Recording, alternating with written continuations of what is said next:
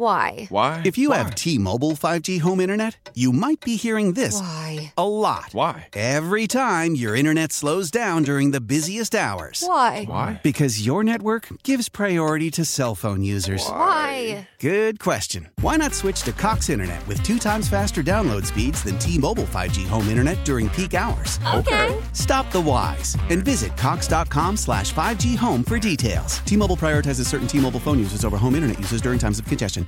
Leading Ladies, a concert in celebration of Women's History Month featuring Kelsea Ballerini, Meghan Trainor, Elle King, Christina Perri.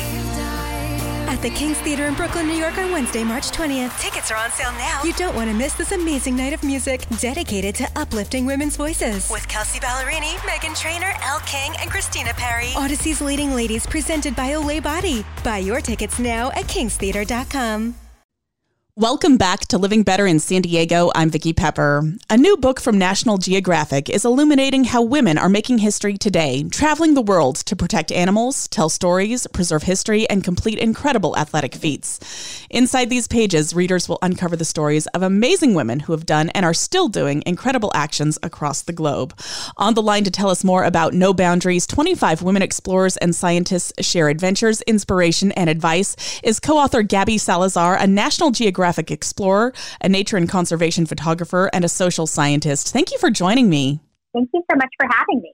Gabby, start by telling us what sets these 25 women apart. Like, what are some of the characteristics that they share? Well, I think that um, one of the wonderful things about them is they're all women that are kind of on the front lines of science and exploration today. They're not women from faraway history. They're actually doing the work right now. And they also all are persistent. They have a lot of willingness to take risks and to go out and follow their dreams.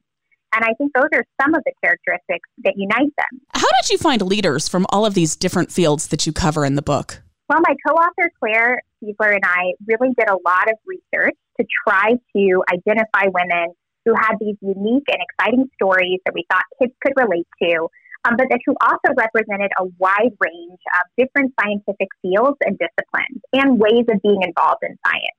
And so we were looking both for women of all different ages and women of all different backgrounds from countries around the world, but also women who could represent these fields like archaeology, paleontology, conservation biology, environmental activism, because we wanted to expose kids to all the potential different ways they could take um, to being involved in science and exploration. All of the women trailblazers singled out in this book are so incredibly accomplished. Is there one that stands out to you the most? Oh, wow. There are just so many great examples in this book. You know, I really love the story of Dr. Patricia Wright, who's a primatologist and conservationist, and she primarily works on the island of Madagascar, which is, of course, home to lemurs, um, mm which are these amazing primates. And uh, I love her story because she really talks about how she started her career actually as a social worker and only came to primatology later after already having this career as a social worker.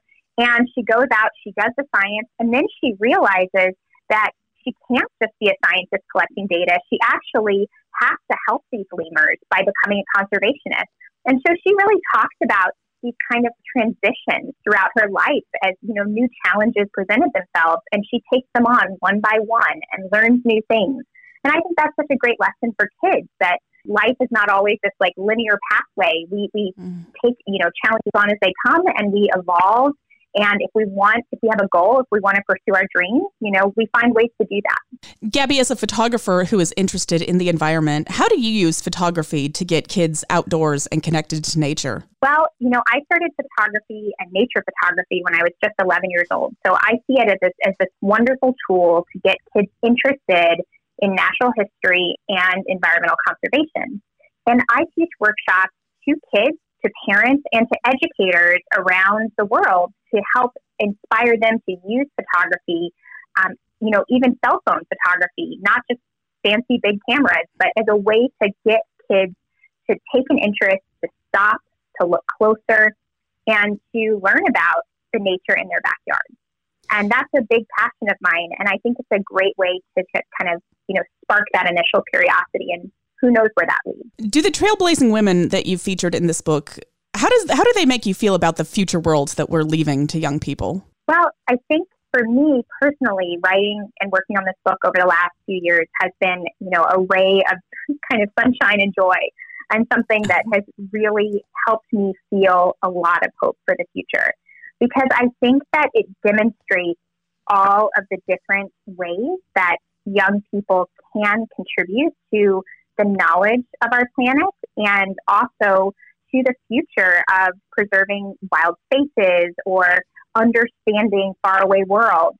And I think by providing these like relatable female role models, I hope that it'll just make a few, you know, even if it helps a few young women or young men um, decide to pursue careers in STEM, I think for me it'll be a success. What are some of the lessons you hope young readers take away from these stories? Well, I think a big one for me is the importance of persistence and making sure to keep going, even if you encounter barriers or people tell you you can't do something. And a lot of the women talk about coming up on these barriers and almost wanting to quit, but then how they pushed through and found that inner strength. And so I think in a world where we have a lot of instant gratification, it's important for kids to see these stories. It's taking three months to get an internship and tons of emails or ask a woman asking again and again or applying to school and getting rejected and then replying again until they get in. I mean, I think these stories of persistence are really important. And I think the other thing that I'd like for kids to take away is that there's so many different ways to be involved in science you know, being involved in science and exploration doesn't require that you get a PhD or go through a traditional kind of science pathway. You can be an expedition leader like Mallory Dimmitt, one of the women we feature, who leads expeditions into Florida, wilds of Florida to help inspire people to get involved in conservation in Florida.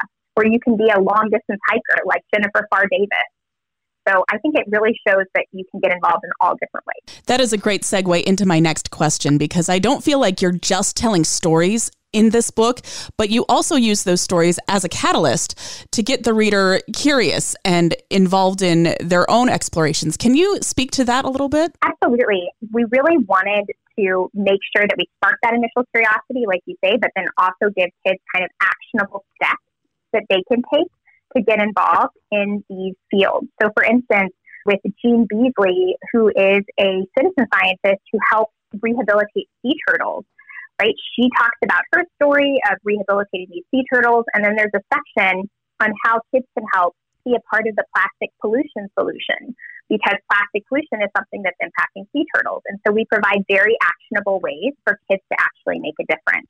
And each of the profiles provides these kind of extensions about asking good questions or about becoming a long distance through hiker and how to camp and what to bring on your trip. So, yeah, I hope that by providing these extra little tidbits, we can help move kids along this pathway towards a STEM career. What age range would you say this book is geared toward?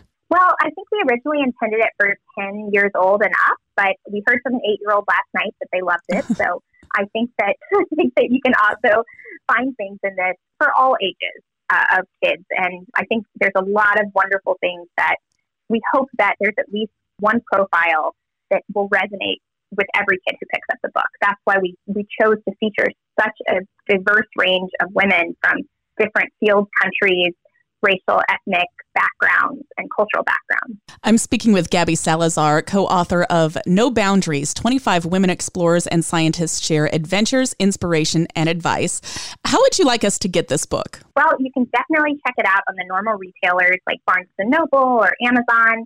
But you can also ask for it at your local library and request that the library order it if they don't already have a copy. We want this to be in the hands of as many young people as possible. So yeah, check it out. Is there anything else you want us to know as we wrap up? Well, I think a big thing that I would say for parents, because I've been getting a lot of questions from parents who want to encourage their kids to get into science, is try to provide relatable role models and experiences for kids that help expose them to the people that are doing these amazing things. And the more we can expose kids to the possibilities, I think the more we can inspire them to pursue unusual, fun, and exciting ways of contributing to the world. Thank you so much for talking with us today. And thank you for writing this amazing and inspiring book. Thank you so much for your time. I appreciate it. How powerful is Cox Internet? Powerful enough to let your band members in Vegas, Phoenix, and Rhode Island jam like you're all in the same garage. Get Cox Internet powered by fiber with America's fastest download speeds. It's internet built for tomorrow, today. Cox, always building better. Cox Internet is connected to the premises via coaxial connection. Speeds vary and are not guaranteed. Cox terms and other restrictions may apply. Analysis by Ookla Speed Test Intelligence Data. Fixed median download speeds. USQ3 2023. We all agree that reducing carbon emissions is a good thing. And once again, Toyota is leading the way. We hear a lot about fully electric vehicles, and Toyota has them with more on the way. But we also know a BEV is not for everyone, whether it's because of cost, range, or concern about finding a charging station when you need it. Plus, the raw materials used to manufacture batteries are limited. Enter Beyond Zero, Toyota's vision for a carbon neutral future in vehicles and in manufacturing plants too, in the years ahead. The materials used to make just one long range battery for an EV could be used to make batteries for six plug in hybrids or 90 gas electric hybrids. That's why Toyota's position today is electrified, diversified, empowering you to choose how to reduce your own carbon footprint with the vehicle that's right for you a hybrid, plug in hybrid, or battery EV. So shop, learn more, and get details at toyota.com slash beyond zero. Toyota, let's go places. Leading Ladies, a concert in celebration of Women's History Month featuring Kelsea Ballerini, Meghan Trainor,